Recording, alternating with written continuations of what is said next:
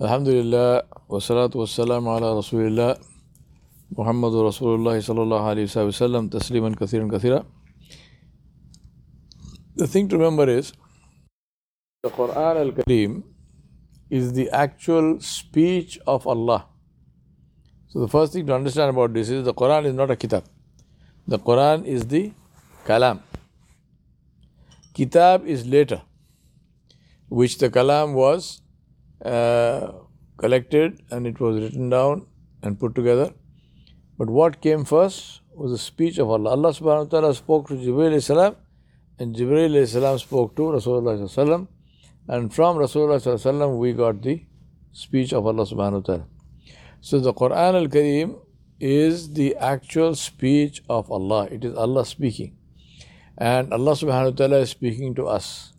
So when you sit with the Mushaf, you are reading the Quran, when you hold it in your hand, for a second stop and remind yourself that what I have in my hand is the actual speech of Allah. Kalamullah. The Quran al Kareem is the closest that we can get to Allah subhanahu wa ta'ala in this life. Because in this life we cannot see Allah. We ask Allah subhanahu wa ta'ala for His ru'ya to show Himself to us.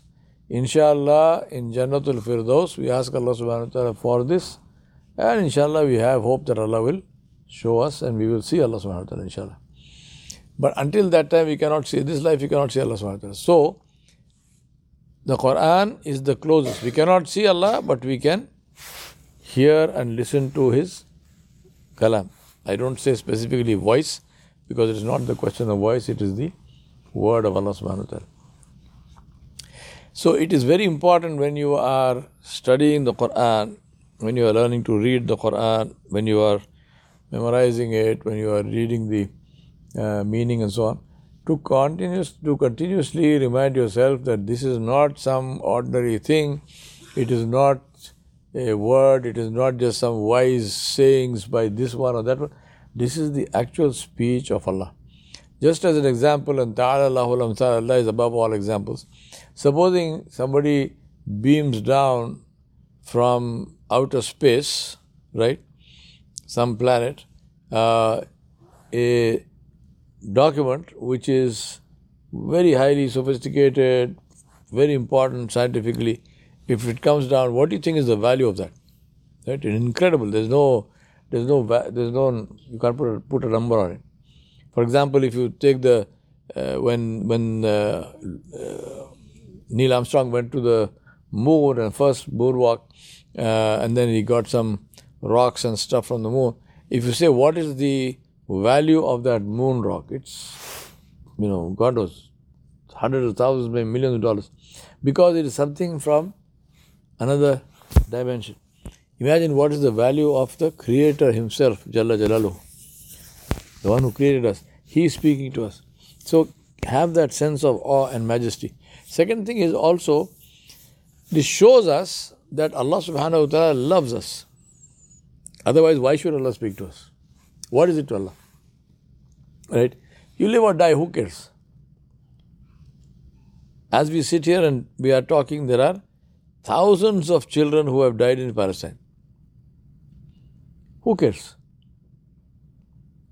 Certainly not the leaders of the world who are complicit and who are culpable in that mass murder and genocide. They are the ones who are doing it and who are getting it done. But this is not Allah subhanahu wa ta'ala. Allah subhanahu wa ta'ala cares about His creatures. Allah subhanahu wa ta'ala loves us. Allah subhanahu wa ta'ala loves the whole world. He loves everything that He created. And that is the reason why Allah subhanahu wa ta'ala sent human beings on this earth, not simply to live and die, not simply to make money, not simply to buy cars and homes. Allah subhanahu wa ta'ala sent us to establish a way of life on the earth which is good for all the inhabitants of the earth. A way of life which is good for human beings, a way of life which is good for animals, for the birds, for the insects, for reptiles, for amphibians, right? A way of life that's good for the rivers, for the seas, for the air, for the trees, for everything. Allah did not send us to, to, to destroy, He didn't send us to kill, He didn't send us to pollute. He didn't send us to uh, create toxicity. He sent us to spread goodness. That's why Allah subhanahu wa ta'ala said, Inni ja'ilun fil ardi khalifa. Allah said, I have decided to send on the earth a khalifa, somebody to take care of the earth. And that is why now, okay, so now Allah subhanahu wa ta'ala sends you as the khalifa. Well, you say, okay, I'm here, but I don't know what to do. How must I do this? So that is why Allah subhanahu wa ta'ala sent His books. And Alhamdulillah, Allah subhanahu wa ta'ala, for us as Muslims, Allah subhanahu wa ta'ala sent Rasulullah sallallahu alayhi wasallam as the teacher and He sent him with the book Al Quran Al Kareem. So the Quran, if somebody says, How do you know? How can you, how can you say Allah loves us? The Quran is evidence. The Quran is proof that Allah loves us. Because if Allah did not love us, there was no need to send anything. We could have lived in the world anyhow, uh, succeeded, failed, lived, died. It would not make any difference to anybody. But Allah subhanahu wa ta'ala did not just create us and abandon us. Allah subhanahu wa ta'ala created us. He uh, ensured by sending us the Quran that we live a life which is beneficial for us. Because Allah subhanahu wa ta'ala Himself is Allahu Samad, right? Allah is, has no need. Allah is free from all need. So even if the whole world, right, right now it looks like the whole world is ready to disintegrate and destroy itself, right? You're seeing wars everywhere, global warming and all kinds of stuff. Inshallah, we ask, we have the best hope in Allah subhanahu wa ta'ala and we hope that people with power will get some sense uh, and that this disaster which we are going towards won't happen. But the point is that Allah subhanahu wa ta'ala created a, and sent us a system which if we follow, then it will be something which is beautiful for all of us. Right? So that is the important thing to keep in mind. And uh, remember that Allah subhanahu wa ta'ala sent. So therefore when you read the Quran now, think of it like that. I am reading, this is Allah talking to me. So in the Quran, therefore, when, when Allah subhanahu wa ta'ala says something, this is Allah subhanahu wa ta'ala talking to me. Allah subhanahu wa ta'ala is telling me this is who I am. So there are two, two uh, or rather three uh, kinds of ayat in the Quran. There are ayat which talk about Allah Himself, Jalla Jalalu, who is Allah, Ayat al Kursi, Suratul Ikhlas, and so on and so on, are ayat and then individual ayat, Tabarakalladhi biyadil mulk, right, uh, and so forth. Uh, Ar-Rahman, 'allamal-Quran. So all of these are ayat which are telling us about the glory and majesty of Allah, who is Allah, so that we recognize Allah subhanahu wa ta'ala. Why is it necessary to recognize Allah? Because only when we recognize the glory and majesty of Allah, then the glory of the kalam of Allah will also come into our hearts. Oh my God, this is Allah subhanahu wa ta'ala speaking. Who is Allah? Allahu la ilaha illa huwa qayyum. He is the one who's speaking to you. So this is one set of ayat. The second set of ayat are ayat about people, about different kinds of people. Musa alayhi salam, Ibrahim alayhi salam, the people of Fir'aun, the people of Shaddad, Haman, and so on and so on, good people, bad people. Allah subhanahu wa ta'ala sent us a whole lot of these stories, not for the entertainment value, okay, let us ha- talk about now stories of the Prophet. No, we should do all that, nothing wrong. But the purpose of that story is to show us that there were people like us before us, who, some of them did good and they, good happened to them, some of them did evil, evil happened to them. So now it is our turn to live on the face of this earth. How should we live? Here, here are examples. Live like Ibrahim alayhi salam. Don't live like Namrud. Live like Musa alayhi salam. Don't live like Firaun. Right? Just because Allah gave you some money and Allah gave you authority, don't start acting like Firaun. Be humble. Be, a, be even with authority and money and so on be the be like Yusuf alayhi salam. He had all this. So this is for us lessons. Right? And third is a set of ayat which are actually the laws. What must I do with inheritance? What must how must I get married? How must I get divorced? If I, if the divorce has to happen, what must happen? Right? Uh, all the all the ahkam.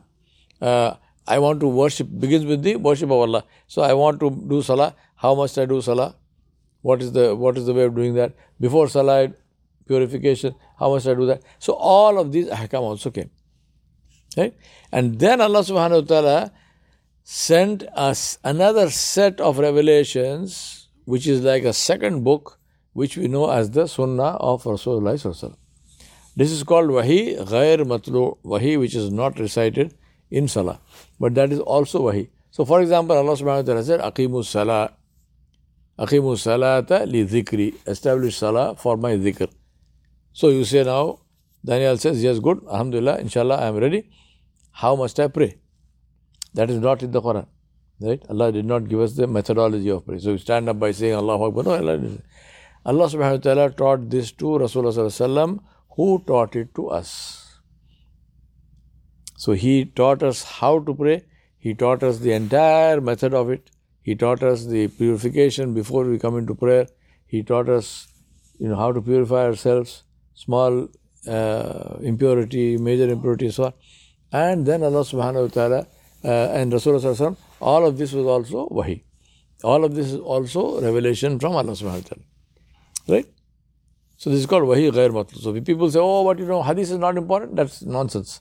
Because without hadith, you cannot practice Islam. It's extremely, extremely important. But hadith is not the actual speech of Allah. Hadith is what Allah subhanahu wa ta'ala taught Nabi sallallahu and Rasulullah then taught it to us. Right?